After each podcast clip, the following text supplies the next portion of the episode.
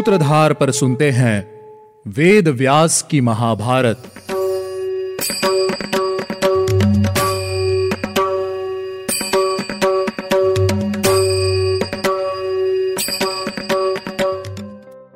आप सुन रहे हैं सूत्रधार प्रस्तुति वेद व्यास की महाभारत और मैं हूँ आपके साथ आपकी सूत्रधार मान्या शर्मा। आज हम शुरुआत करेंगे हमारे चौथे एपिसोड की। इस एपिसोड में हम सुनेंगे कि आखिर महात्मा मांडव्य ने धर्मराज को कौन सा शाप दिया था और क्यों दिया था। लेकिन इससे पहले चलिए बात कर लेते हैं हमारे पिछले एपिसोड की। पिछले एपिसोड में हमने धृतराष्ट्र, पांडु और विदुर के जन्म की कथा सुनी थी। माता सत्यवती के आवाहन करने पर महर्षि वेद व्यास जी अपनी माता से मिलने आए। और उन्हीं की आज्ञा से व्यास जी ने अपने भाई के वंश को बचाने के लिए नियोग द्वारा अंबिका, अंबालिका और एक दासी के गर्भ से तीन पुत्र उत्पन्न किए और अंतर्धान हो गए। एपिसोड के अंत में हमने जाना कि मांडव्य ऋषि के शाप से धर्मराज ही विदुर के रूप में दासी के गर्भ से जन्मे थे। लेकिन उन्हें ये शाप क्यों और कैसे मिला था? ये जानने के लिए कहानी को थोड़ा और आगे बढ़ाते हैं। पूर्व काल में मांडव्य नाम के एक विख्यात ब्राह्मण हुआ करते थे। वह धैर्यवान, सब धर्मों के ज्ञाता, सत्यवादी और तपस्वी थे। एक समय की बात है। मांडव्य अपने आश्रम के द्वार पर एक वृक्ष के नीचे मौन व्रत धारण करके दोनों हाथों को ऊपर किए खड़े रहकर तपस्या कर रहे थे। इस अवस्था में तपस्या करते हुए उन्हें कई दिन बीत गए थे। एक दिन कुछ चोर चोरी का सामान लिए सैनिकों से बचते हुए उनके आश्रम में आ छिपे। राजा के सैनिक भी उनका पीछा करते करते ऋषि के आश्रम आ पहुँचे। सैनिकों ने मांडव्य से चोरों के बारे में पूछा, लेकिन मौन व्रत का पालन कर रहे तथा तपस्या में लीन ऋषि ने सैनिकों को कोई उत्तर नहीं दिया। सैनिकों की नज़र वहीं छिपे हुए चोरों पर पड़ी, और तो और उन्हें चोरी किया गया धन भी मिल गया। बस, फिर क्या था? सैनिकों को ऋषि मांडव्य पर भी शक हुआ, और वह चोरों को अपने साथ राजमहल ले गए। और राजा के हवाले कर दिया। राजा ने चोरों के साथ साथ ऋषि मांडव्य को भी मृत्यु दंड देने की आज्ञा दी। सैनिकों ने ऋषि मांडव्य को शूली पर चढ़ा दिया और धन लेकर राजा के पास लौट आए।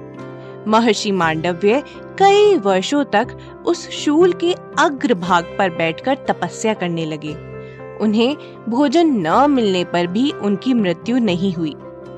शूली की नोक पर तपस्या करते हुए उन ऋषि को देखने के लिए कुछ ऋषि पक्षियों का रूप धारण करके उनके पास उड़ते हुए आए और उनसे पूछने लगे, ब्राह्मण, हम जानना चाहते हैं कि आपने कौन सा पाप किया है, जिसके चलते आपको यहाँ शूल पर बैठकर यह कष्ट उठाना पड़ रहा है? महर्षि मांडव्य ने उन्हें सारा किस्सा बताया। कि कैसे एक दिन कुछ चोर ऋषि के आश्रम में राजा का धन छुपाने के लिए आए थे।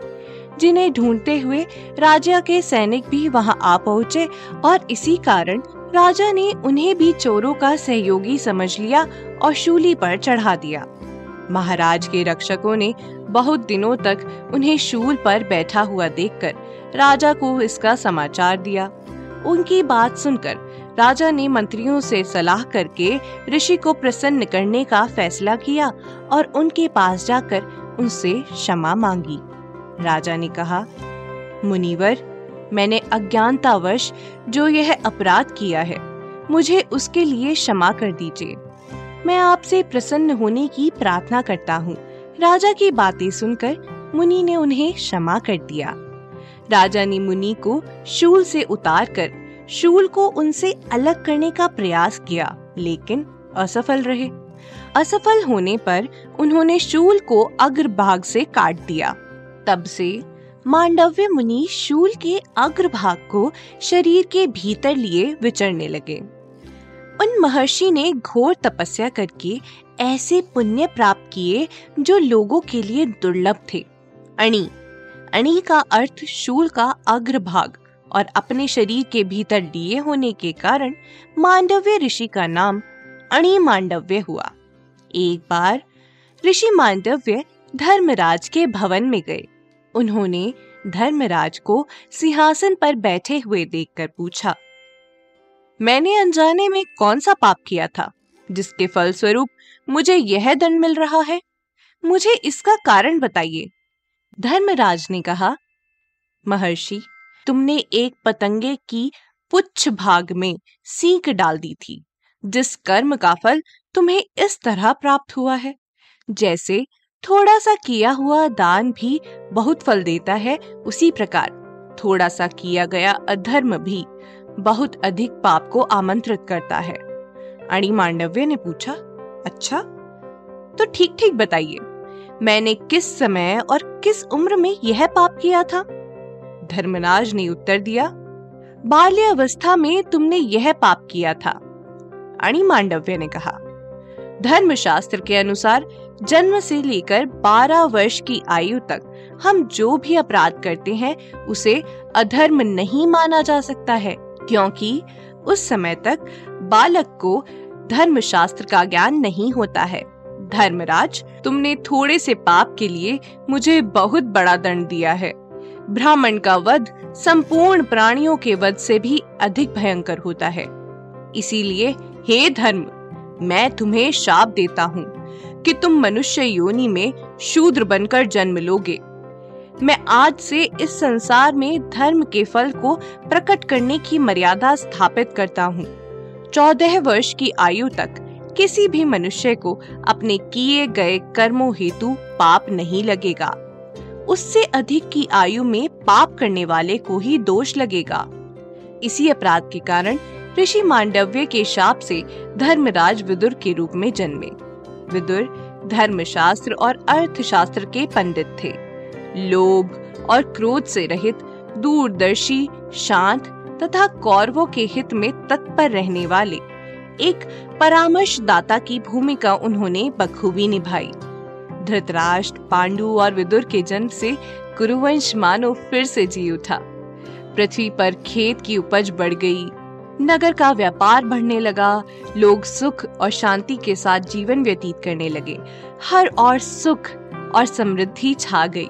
सभी लोग धर्म युक्त काम करने लगे। भीष्म भी तीनों भाइयों का पालन पोषण अपने पुत्रों की भांति करने लगे। धीरे धीरे तीनों कुमार युवावस्था को प्राप्त करने लगे। धनुर्विद्या, घुड़सवारी, गदा युद्ध, ढाल तलवारों का प्रयोग, गज शिक्षा और नीति शास्त्र में वे तीनों भाई पारंगत हो गए थे। उन्हें इतिहास, पुराण तथा शिष्टाचारों का भी ज्ञान दिया गया। पांडु उस समय के सभी मनुष्यों में धनुर्विद्या में सर्वश्रेष्ठ थे। इसी तरह धृतराष्ट्र दूसरे लोगों की अपेक्षा में शारीरिक बल में बहुत बढ़ चढ़ कर थे। तीनों लोगों में विदुर के समान कोई भी मनुष्य धर्मपरायण नहीं था। आसपास के सभी राष्ट्र भी तीनों कुमारों की पढ़ाई किया करते थे। धृतराष्ट्र अंधे होने के कारण और विदुर दासी पुत्र होने के कारण राजा नहीं बन सकते थे। इसीलिए हस्तिनापुर का सिंहासन पांडु ने संभाला।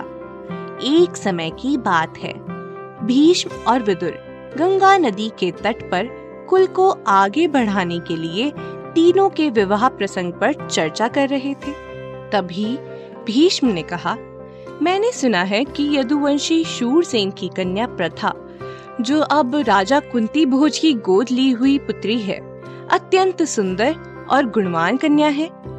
इसी प्रकार गांधार राज सुबल और मृदन देश के नरेश के यहाँ भी एक एक कन्याएँ हैं। भीष्म की बात सुन विदुर ने कहा, प्रभु, आप हमारे पिता हैं, आप ही माता हैं और आप ही परम गुरु भी हैं।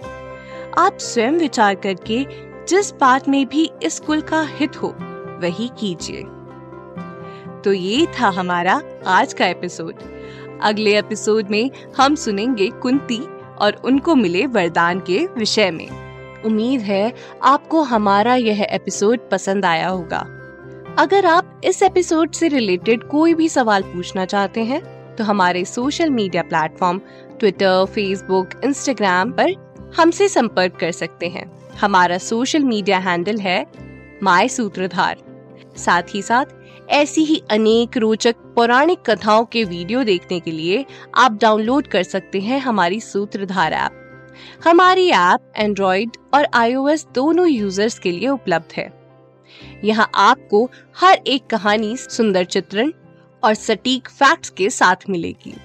इसके अलावा आप श्री राम कथा मिनी टेल्स पॉडकास्ट हिंदी और इंग्लिश नल दमयंती प्रेम कथा, हिंदी इंग्लिश तथा ऐसी ही अनेक कहानियाँ अपने मन पसंद ऑडियो प्लेटफॉर्म पर सुन सकते हैं। लिंक आपको डिस्क्रिप्शन में मिल जाएगा। मैं आपकी सूत्रधार मान्या शर्मा, मिलूँगी आपसे अगले एपिसोड में। याद रखिएगा, हम हर सोमवार और शुक्रवार आपसे मिलते रहेंगे।